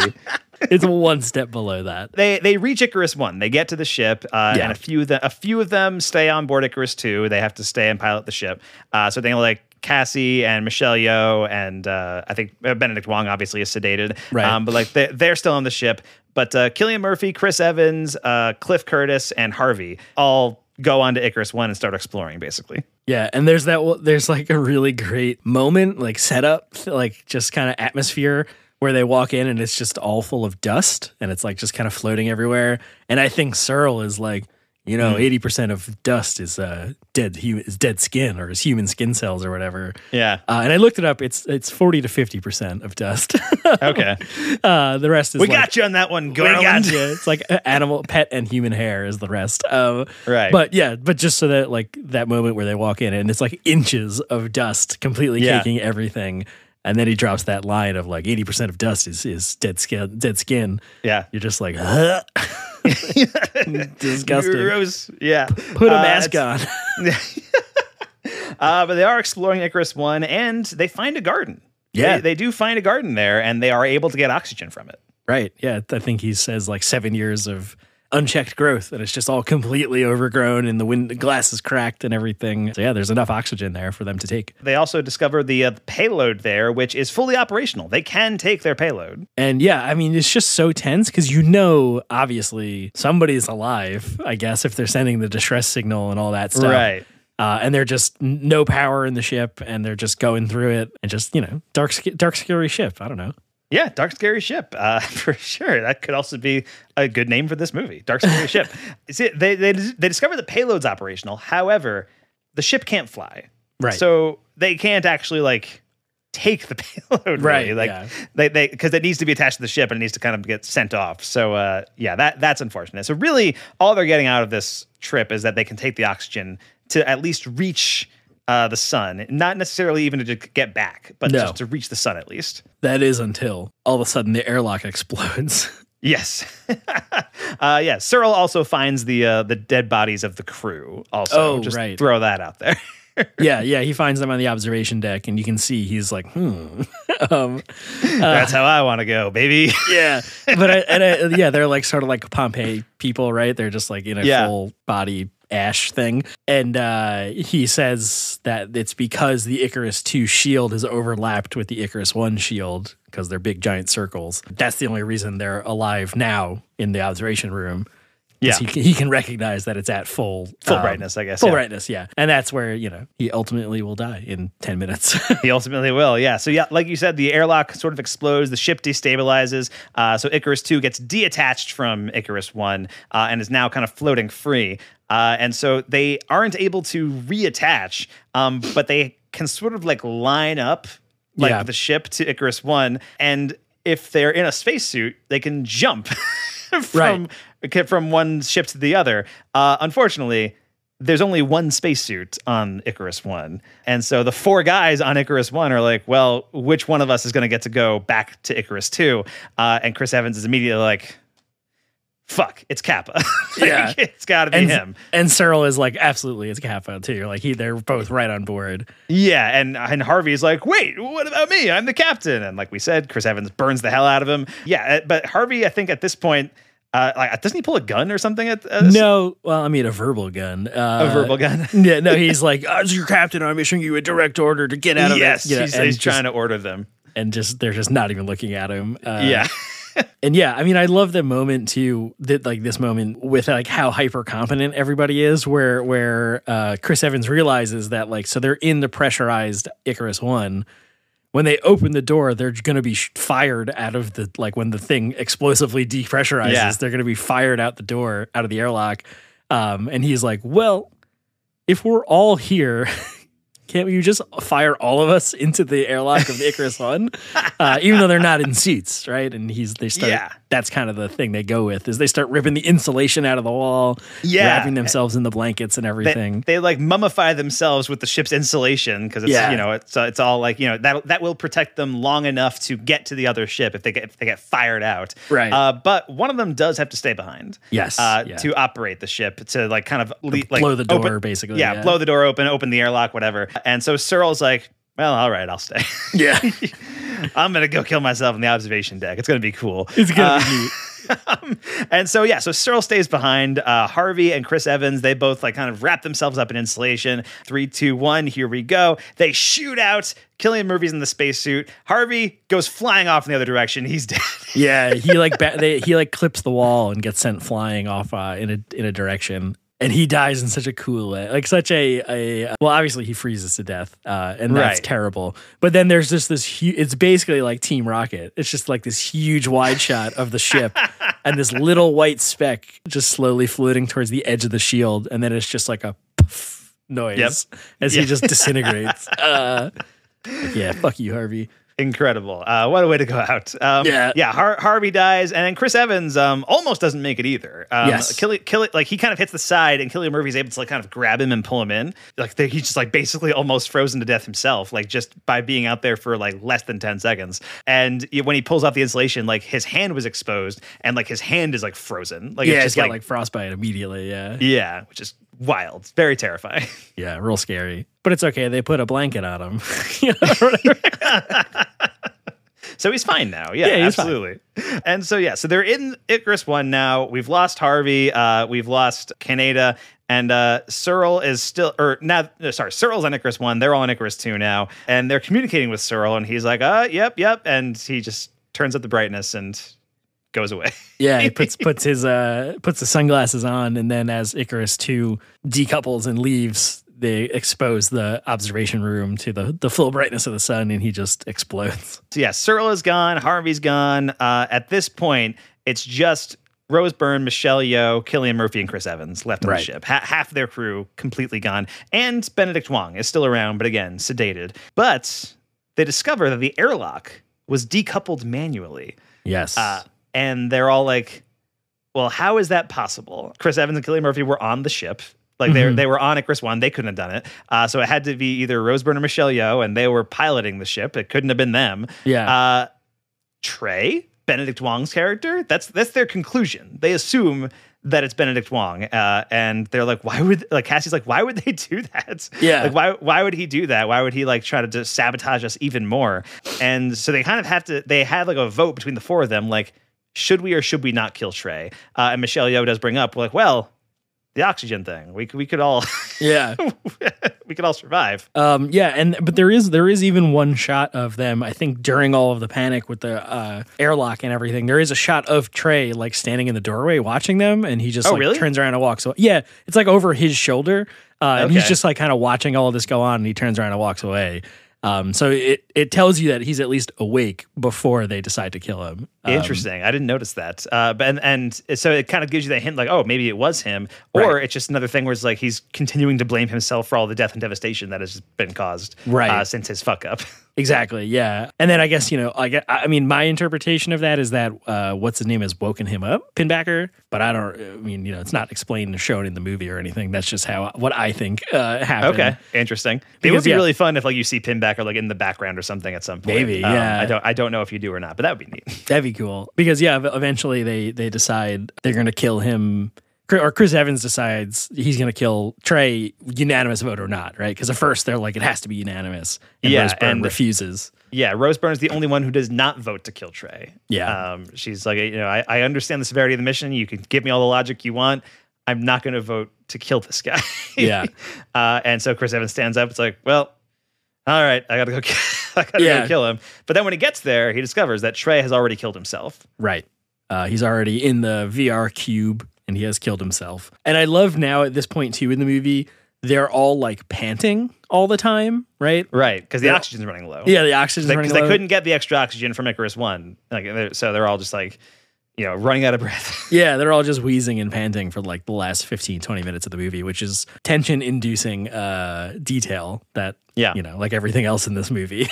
But now, but now that Trey is dead, theoretically, you know, even though they can't make it back, the four of them can still make it to the sun and deliver the payload. right. According to Michelle Yeoh's thing, like there is enough oxygen for the four of us to make it. That's what she was saying before. Now there's four of them. Sounds great, right? Wait a minute. Hold on. Uh, because Cillian Murphy says something to that effect to the computer, Icarus. I- Icarus tells him, like, oh, you will not live long enough to deliver the payload. And he's like, what are you talking about? There's four of us. There should be oxygen enough for four people to get there. And the Icarus is like, there's a fifth crew member on board. And you know, the music goes like, boom. It's like, Yeah. what? Huh? I- Icarus, say that again. Where is this fifth crew member? And they points into the operation system, and he gets there, and there is Mark Strong, captain of the Icarus One, who has gone insane. Yeah. And I, I think it's this is so maybe Alex Garland uh, and maybe Danny Boyle, but I think more Alex Garland from the three movies I've seen directed Sure. by him, written by him, where it's just like we can't even show you this.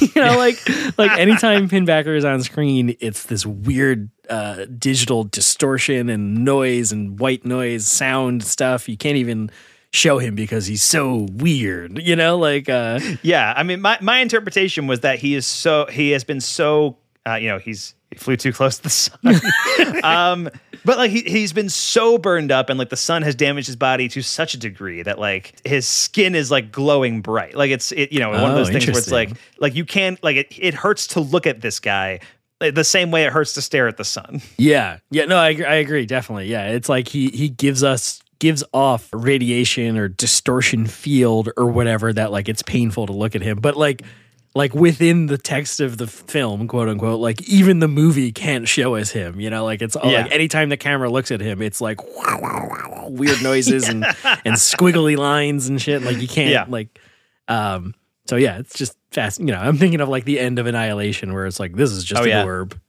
or the end of Men where it's eight births in a row or whatever. Um, Did you see Men? I didn't even know you saw men. I did Men. see Men. Yeah, Okay. I think I watched it in December, maybe for like the end of the year wrap up, Doing the catch up. Yeah. just to see. Uh, not great. It's know. okay. I, th- I think there's cool, there's some cool sequences in Men. There's Yes. some like really good tense horror sequences. Uh, but overall, it doesn't really feel like it's like saying anything. No, you know? I was really uncomfortable with uh, teenage whatever. Rory Kinnear. Rory Kinnear. Yeah, I, I thought he was great. Like in general, like Yeah. uh, you know, he's playing like 18 different roles and kind of doing a different take on all of them. And that was neat. And Jessie Buckley's always good. But yeah, Yeah. uh, Men not Garland's best effort. You know, No. not, yeah, not, not, it's no Ex Machina or Annihilation or Sunshine for that. or matter. sunshine yeah but but to say like i think all of a sudden the last 15 minutes they're like what if it, heady sci-fi uh Yeah. you know like all of a sudden we flip that switch and we can't even show you the image you know yes. kind of thing And I, and I think that's partially like I think the con- conceptually that feels very Alex Garland. I think in execution it feels very Danny Boyle to me. oh yeah Uh, it works. i'm yeah right. Da- Danny Boyle is a very kinetic filmmaker, like somebody with a lot of like you know it's a lot of quick cuts, a lot of Yeah. zooms, you know, all that kind of stuff. He kind of throws a lot at the wall uh, whenever he's making a film. Uh, and I think in Sunshine, uh, for some of that, it's restrained, uh, but in stuff like this, like it just feels like it's it's very disorienting in a positive way. Yeah. Uh, you know, I think, uh, and yeah, I think it feel it feels like kind of the best of both worlds for the two of them. But I think Alex Garland, when I think of him as a director, he seems like a very like assured, like kind of quiet filmmaker. You know, with stuff that's like often scary. I mean, you know, the crazy bear and annihilation and Yeah, all yeah. that kind of stuff. Like, uh, but I I think his his camera doesn't like move around as much as as Boyle's does. no yeah and definitely like thinking of the last five or ten minutes of 28 days later i think uh where it's like all of a sudden we're like smash cut freeze frame like record scratch freeze frame like all kinds of crazy shit like that starts happening uh Yeah. And the last 10 minutes of this movie all of a sudden smash cuts and freeze frames and like we just do every editing technique we can think of uh, Yep. Yeah. This, honestly, watching this made me want to watch 28 Days Later again. Um, because I haven't seen that movie in a very, very long time. And it's sort of like Sunshine. I kind of remember being like, that's pretty good. But there are a couple of sequences in 28 Days Later that like really stuck with me. Like the opening where Cillian Murphy's just like, you know, alone and you're not Yeah. sure, like he's not not sure what's happening yet. Uh, and then Brendan Gleeson's death scene is like really, really Man. good. Yeah, pretty intense. Uh anyway, back to Sunshine. Mark Strong's here. oh yeah fucking mark uh, strong Yeah, he's here, and we have he uh, slashes Capa. You know, he gives like his like evil villain speech, and then like kind of cuts his stomach. which is Uh, funny really funny i was thinking about it this time uh that moment because pinbacker is naked so like where'd that come where'd that come from like, it's not like he could have had it in his pocket or like behind his back or anything like yeah, uh well, I, th- I think this is like the jumping off point for a lot of people with this movie. Uh, fair, fair yeah I think this is a big leap the movie asks the audience to take. Is like, oh, the the captain of this ship that crashed is somehow still alive. Yeah. uh, and now now he's Jason Voorhees. like that's Right. essentially what it's doing. And I, like I said, I think this is the weakest stretch of the movie. I still like it. It's pretty. I good. love it. It's great. Yeah, he's been given sun powers. Yeah, Yeah. I don't know. There's that. There's the moment earlier when they first get the distress beacon where they're like, "How could they survive? They only had enough food for what a blank amount of time." Uh, and that's where Michelle Yeoh, I think Michelle Yeoh says like, assuming it's still the full crew, you know, like, hoo uh, so yeah, he's been alone with God, as he says later, uh, Right. for seven years, just looking at the sun. Yeah. He probably killed the crew. I mean, Probably. Well, I guess Yeah. they killed themselves in the observation deck, but that's true. That's true. Or maybe he was just like he lured them in there and was like, "I'm going to show you guys a home movie or something," and then just cranked up the brightness, and that was it. Just fried um. Yeah. Um, so yeah, he is on board. He's slashing Capa. There's a chase that happens. He's chasing him. We see Michelle Yeoh in her spot, and she finds the plant. Uh, she finds like, oh, this one like little plant that like this this could like reinvigorate the garden. Like we might have enough oxygen to make it through. And then Pinbacker finds her and he kills her. just kills her immediately. yeah, just like through the back. Like it's just pretty intense. Yeah, it's gross. And I think he's like, don't struggle or some weird shit in his scary Mark Strong voice. Uh, yes. And and while this is all happening, so he, he kills Michelle Yeoh and Cillian Murphy is like trying to figure out like how to communicate with somebody. I think he's trying to get in contact with either Cassie or Chris Evans. And while this is all happening, like, the ship is like really close to the sun. Like it's Right. it's moving closer and closer and like they're about to like have to deliver the payload like very soon. Yeah, and I think I think Pinbacker traps Capa in the airlock or something. And he like locks Yeah. him in a in a room that he can't get out of. And yeah, he eventually communicates uh, with I think Chris Evans on the bridge of the ship. Yeah, Uh, that's with- right. And uh, he's explaining that, and uh, Evan, Chris Evans' character is just like, like literally do whatever you can. You have to deliver the payload, like whatever it takes. Um, Yes. Because also the computer starts overheating, right? And he's like the Yeah. tech guy. Uh, Icarus is offline, I think, at this point. Yes, I think you're right. Yeah. Uh, and that it's re- he figures out that somebody has taken the motherboards or whatever out Yeah. of the coolant, so it's overheating.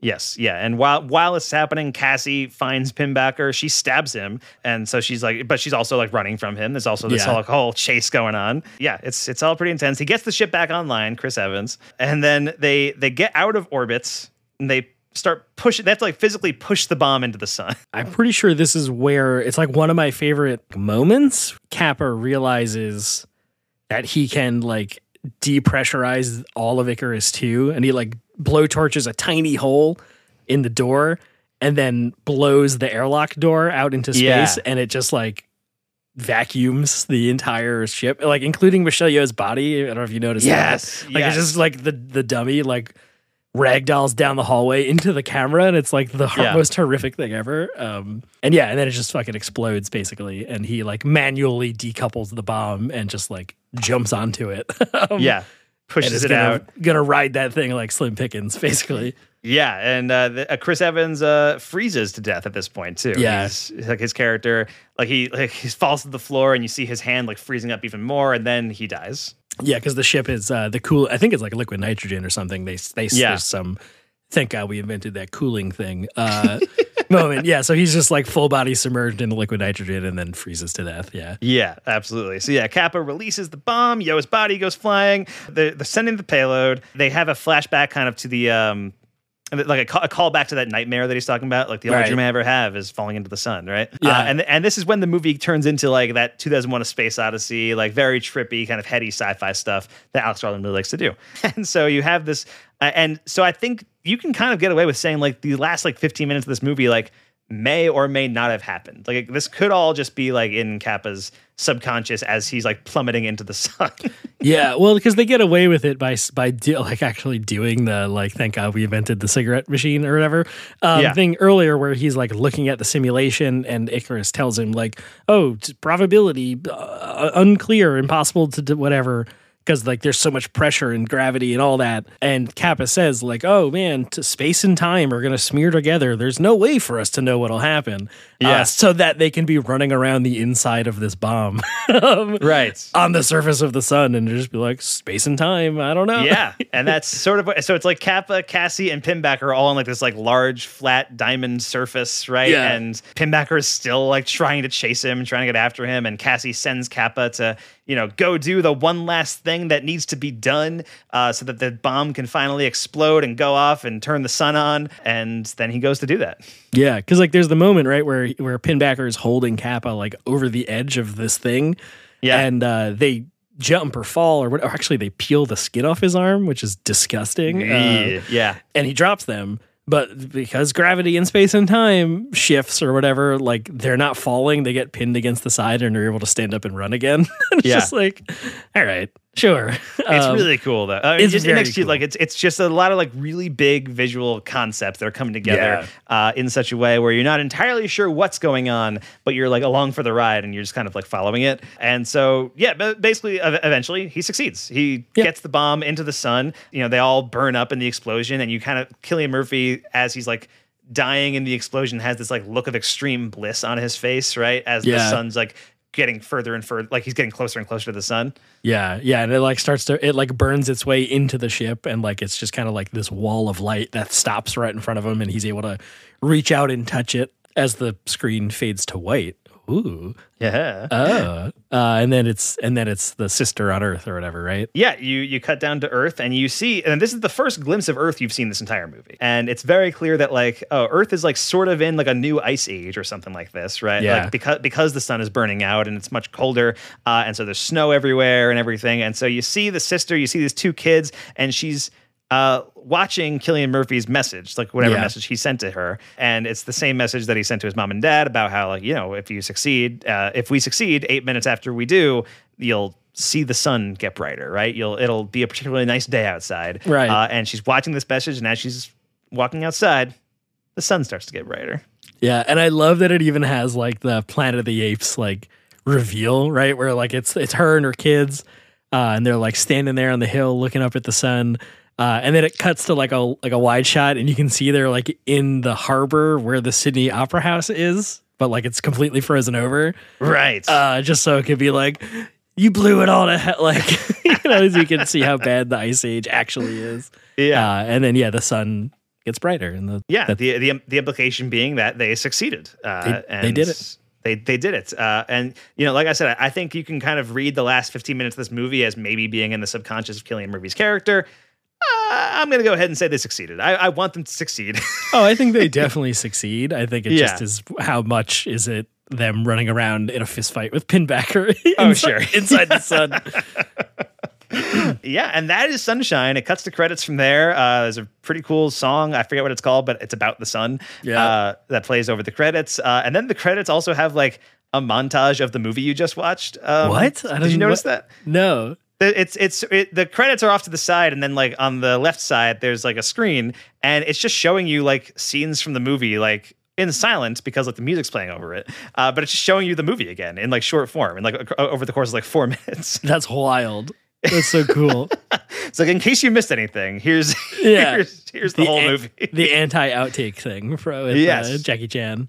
Exactly. Uh, and yeah, that that is Sunshine, uh, a movie that uh, I am really glad to have rewatched because I, I have done a complete like I like I said I thought it was fine when I saw it the first time, but I have done like a complete 180 on this thing, and I think this is like a true like sci-fi masterpiece, like one of the best movies of the last like 25 years. Hell Uh, yeah. it rules. It's so good. Yeah, it's awesome. And I think I think this movie probably didn't wasn't helped by its uh, poster or box art because I remember this at at uh, Fye when when I used to work there. I think it was in the horror section. Actually, horror and sci-fi were together, so I'm not exactly sure which one. Uh, Sure. but it uh, was definitely just like the crew of the ship, like mid like mid stride uh, on a scaffolding, and it just said like sunshine, like on an angle across it.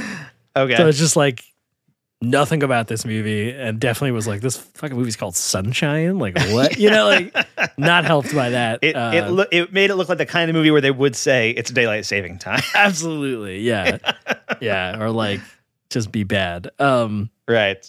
but here we are, Sunshine, secret masterpiece. Yeah, here we are. Ha- Has has producer Colin seen Sunshine, Mike? Because this feels like a real producer Colin movie. Oh, it for sure is a producer Colin movie. Um, I don't remember. I, I think I might have when I first watched it last year, might have texted him and be like, "You need to watch this immediately." Um, okay. I feel like I might have done that. I don't remember off the top of my head, but uh, Okay. Producer Colin, if you're listening and you haven't seen Sunshine, you should watch Sunshine. It rules. yeah, we just told you the whole movie, but go ahead and watch it anyway. yes, exactly. Uh, all right, so let's get into some Letterboxd reviews, Mike. Let's see what the people have to say. Oh, I feel like they might be divisive, or everybody has watched this recently and been like, "Holy shit!" I would say this. Is, I would say mixed to positive for the most Oh, part. okay. I, I think I think I grabbed all positive reviews actually, pretty much. But yeah, here we go. Here's a four star review from Sophie. Even with his shitty 2000s emo hair, I am still Cillian Murphy's bitch.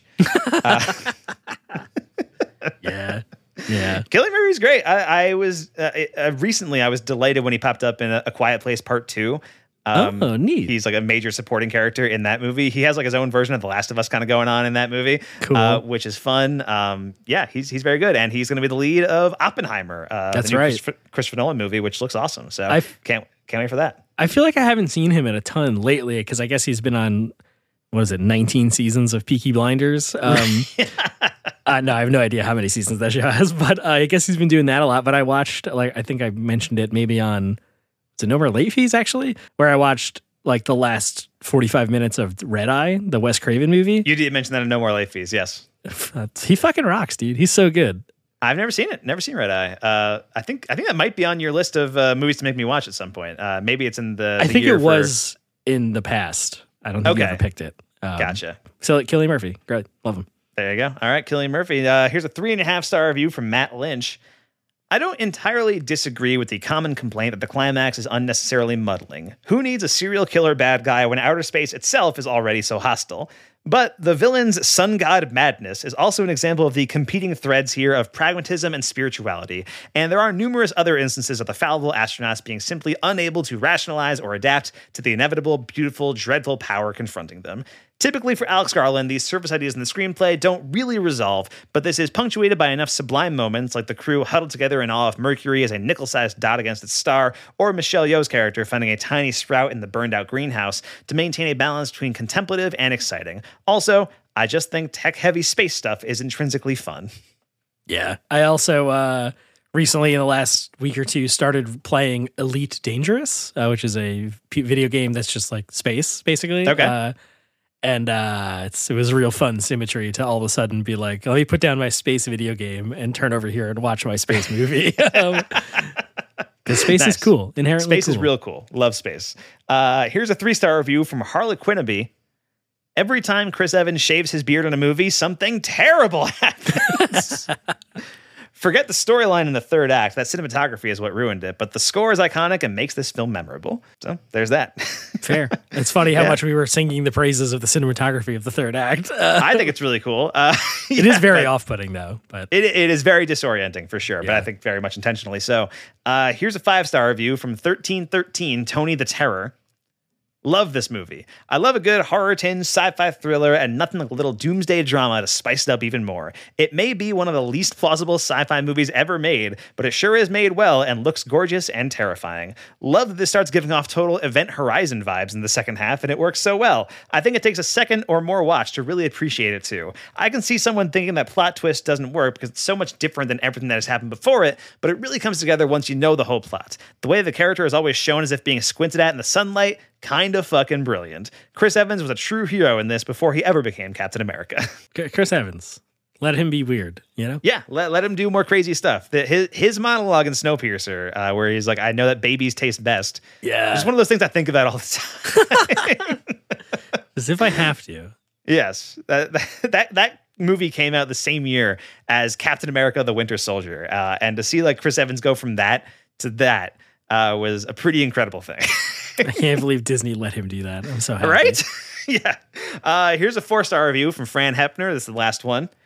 Plenty scary enough before it's capital S scary, and then it's much less scary. Mark Strong doing the same character he did in Shazam, as far as I can tell. Huh. Now that you Okay. mention it. yeah, kinda. but there it is. That is Sunshine, uh, a movie that we both really loved. Yeah. Yeah. Very, very happy that we got a, I had another excuse to watch this movie. Fucking Sunshine. Yeah, great movie, uh, and one that we've talked about for a very long time. So we got to wrap this up. Yeah. Uh, so, Mike D, where can we find you online this week? You can find me at MD Film Blog on Letterboxd and Twitter. Uh, and if you want to donate to support the show, you could do that on our Ko-fi page, which is ko-fi.com slash Mike and Mike Pods. And if you want merch, we got merch. Go uh, go on Redbubble, check that out. That is Mike and Mike Pods.redbubble.com.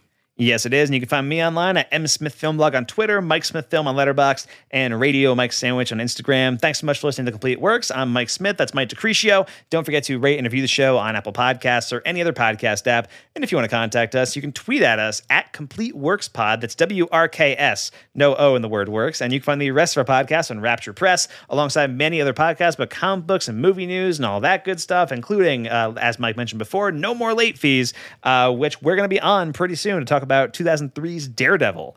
Uh, so there you go. I think they've pinned us as like, you're the comic book guys now. We got Yeah, which is very fun. I'm, I'm happy to be that for them. Yeah, it turns out Daredevil, pretty good. Watch the director's cut on Hulu to for that option. Okay. Yeah, fair enough. Uh, all right. Our theme song was created by Kyle Cullen, who you can reach for your own podcast themes at Kyle's Podcast Themes at gmail.com. And our logo was designed by Mac V or at Fearless Guard on Twitter. Join us in the next week of Complete Works, where we'll be talking Far North, uh, an independent film starring Michelle Yeoh and Sean Bean. Fascinating. What Yeah. a combo. Uh, yeah, a movie that uh, I don't think too many people have seen. It seems like a pretty quiet one. So, uh, yeah, looking forward to checking that out. Uh, and remember to check out our other podcast, Mike Might Go to the Movies, for all kinds of other movie related stuff, including recent releases, ranked lists, general discussions, and a lot more. So, thanks so much for listening, guys. And thanks for taking it, yo.